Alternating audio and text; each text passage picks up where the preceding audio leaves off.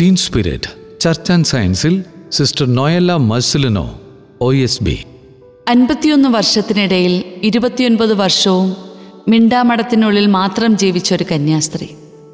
അതിനുശേഷം തന്റെ അധികാരികളുടെ നിർദ്ദേശവും അനുമതിയും അനുസരിച്ച് ഉന്നത പഠനത്തിനു വേണ്ടി മിണ്ടാമഠത്തിൽ നിന്ന് പുറത്തു വന്ന് ഹൃദയത്തിൽ ക്രിസ്തുവും അധരങ്ങളിൽ പ്രാർത്ഥനയും കയ്യിലൊരു മൈക്രോസ്കോപ്പുമായി തന്റെ പഠനമേഖലയിൽ ലോകപ്രശസ്തയായ സിസ്റ്റർ മർസലീനോ. കത്തോലിക്ക സഭയുടെ സുഗന്ധം ലോകം തിരിച്ചറിഞ്ഞ മറ്റൊരു ജീവിത സാക്ഷ്യം ലോകപ്രശസ്ത ചീസ് നിർമ്മാതാവും ശാസ്ത്രജ്ഞയുമായ American benedictine കന്യാസ്ത്രീയാണ് sister Noella Marcellino O S B. ആയിരത്തി തൊള്ളായിരത്തി എൺപതുകളുടെ മധ്യത്തിൽ ഹാർട്ട്ഫോർഡിലെ ആർച്ച് ബിഷപ്പ് തന്റെ ഉത്തരവിലൂടെ ഈ സന്യാസ സഭയിലെ അംഗങ്ങളെ ഉന്നത വിദ്യാഭ്യാസം നേടുന്നതിന് പ്രാപ്തമാക്കി. ഇതിനെ തുടർന്ന് സിസ്റ്റർ മസലീനോ കണക്റ്റിക്കറ്റ് സർവകലാശാലയിൽ കാർഷിക ശാസ്ത്രത്തിൽ തന്റെ ഉന്നത വിദ്യാഭ്യാസം ആരംഭിച്ചു.